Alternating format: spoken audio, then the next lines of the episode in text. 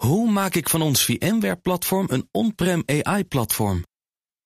Lenklen, NVIDIA AI Enterprise Partner. Lenklen, betrokken expertise, gedreven innovaties.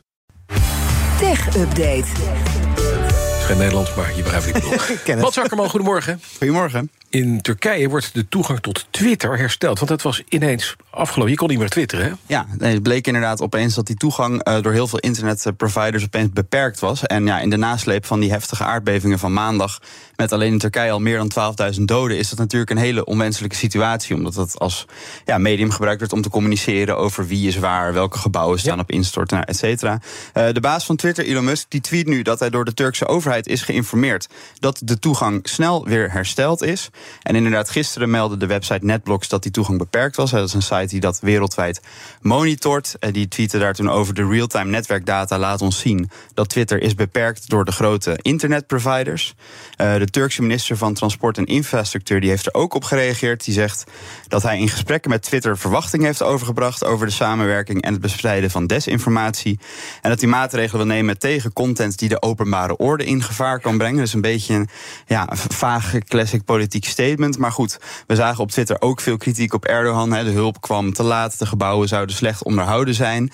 Uh, dus wellicht dat dat ermee te maken had dat uh, om die reden Twitter offline werd gehaald. Maar goed, uh, het goede nieuws is dus, het komt weer online en dan kunnen mensen het weer gebruiken om informatie over vermisten te delen en de coördinatie van de hulp. Ja, sowieso was een grote storing hè, bij Twitter. Ja, dat was gisteren. Dan kregen gebruikers de melding: je bent over je dagelijkse limiet heen voor het versturen van tweets. Ik werd hier op door, geattendeerd door collega Geert-Jan Haan, die, ja, kunnen we denk ik wel zeggen, vrij actief op Twitter is. Maar ik heb even opgezocht wat normaal de dagelijkse limiet is. Dat is 2400 tweets per dag. Oftewel 100 per uur. Nou, ik denk dat zelfs hij daar niet aan komt. Uh, ook de direct message functie lag een tijd uit. En je kon uh, tweets ook niet verzenden vanaf je mobiel. Of je kon ze alleen versturen als je ze klokte, zeg maar. Maar die storing was uh, rond middernacht Nederlandse tijd verholpen. Dus uh, ja, oh. mocht je het willen, dan kun je weer uh, lekker actief Maar ik zag Geert-Jan wel twitteren over de Twitterstoring. Hoe, hoe ging dat dan? Dat is heel uh, meta. Ja, hij stuurde help met en daarbij een foto van de foutmelding die hij kreeg. Maar dat stuurde hij via dat Twitter. Dat twitterde hij, hè? Dat kan helemaal niet. Misschien dat alles met een vertraging dan... Uh... Zit er nog steeds fake news op Twitter? Misschien betaalt hij aan Elon Musk. Weet ik niet. Maar in ieder geval, het was weer Twitter. Hè? Dat, ja. die, die, die, man moest even wakker worden gepoord worden. Musk om de computer opnieuw te starten. Ze komen langzaam op ons af. Ja, dan denk je, heeft het een vin? Nee, het heeft een hele grote rode N. De nieuwe regels. De nieuwe regels van Netflix.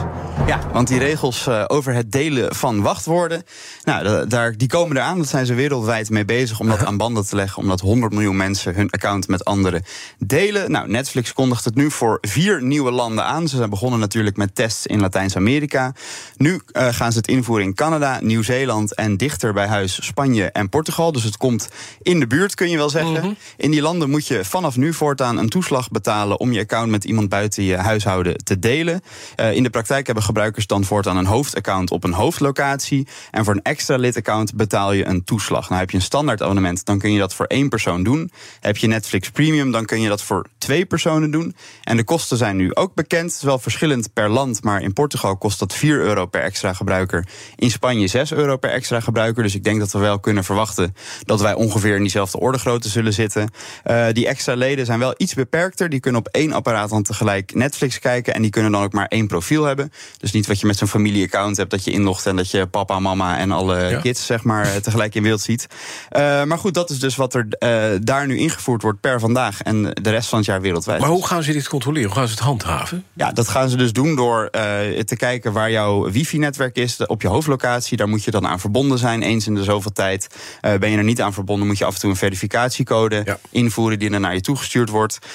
daarmee willen ze ook kunnen garanderen dat je het op vakantie kan blijven gebruiken. Dat als je dan een keer niet op je hoofdlocatie zit, dat je dan met zo'n verificatiecode kan bevestigen. Ja, ik ben er niet thuis, op vakantie. maar ik ben het wel. Uh, maar mm. daarmee hopen ze dat je dat niet met te veel mensen gaat doen, want dan is de hoofdgebruiker de Sjaak, want die krijgt dan constant sms'jes met verificatiecodes. Oké. Okay, ja, deel, deel, jij, deel jij Netflix met je dochters, Bas? Uh, uh, ja, met één thuiswonende dochter. Oh, die ja, kan maar, dat, dat is prima. Ja, precies, maar die mag ik het huis niet meer uit. En er is een, een andere dochter die even tijdelijk in Tasmanië is nu, die heeft denk ik ook wel de Ja. Netflix-code mee. Wat die, moet- daar doet, weet ik niet. Die moet weer naar huis komen. want nee, niet, gaan want ze die, zit, Netflix die zit niet in Portugal, in Spanje of in, eh, Ik denk, ik denk dat als of je, naar, als, of in Nieuw-Zeeland. als je naar Tasmanië gaat, dan heb je denk ik hopelijk betere dingen te doen dan naar Netflix. Dat is, is inderdaad het verhaal. Ze zit daar niet eh, te kijken naar televisie. Dus dat is prettig. Nee, ik krijg alleen maar foto's van zonovergoten stranden en campers. Jaloers. Nee, ja, zeker. Mag het. Van Netflix naar Disney Plus.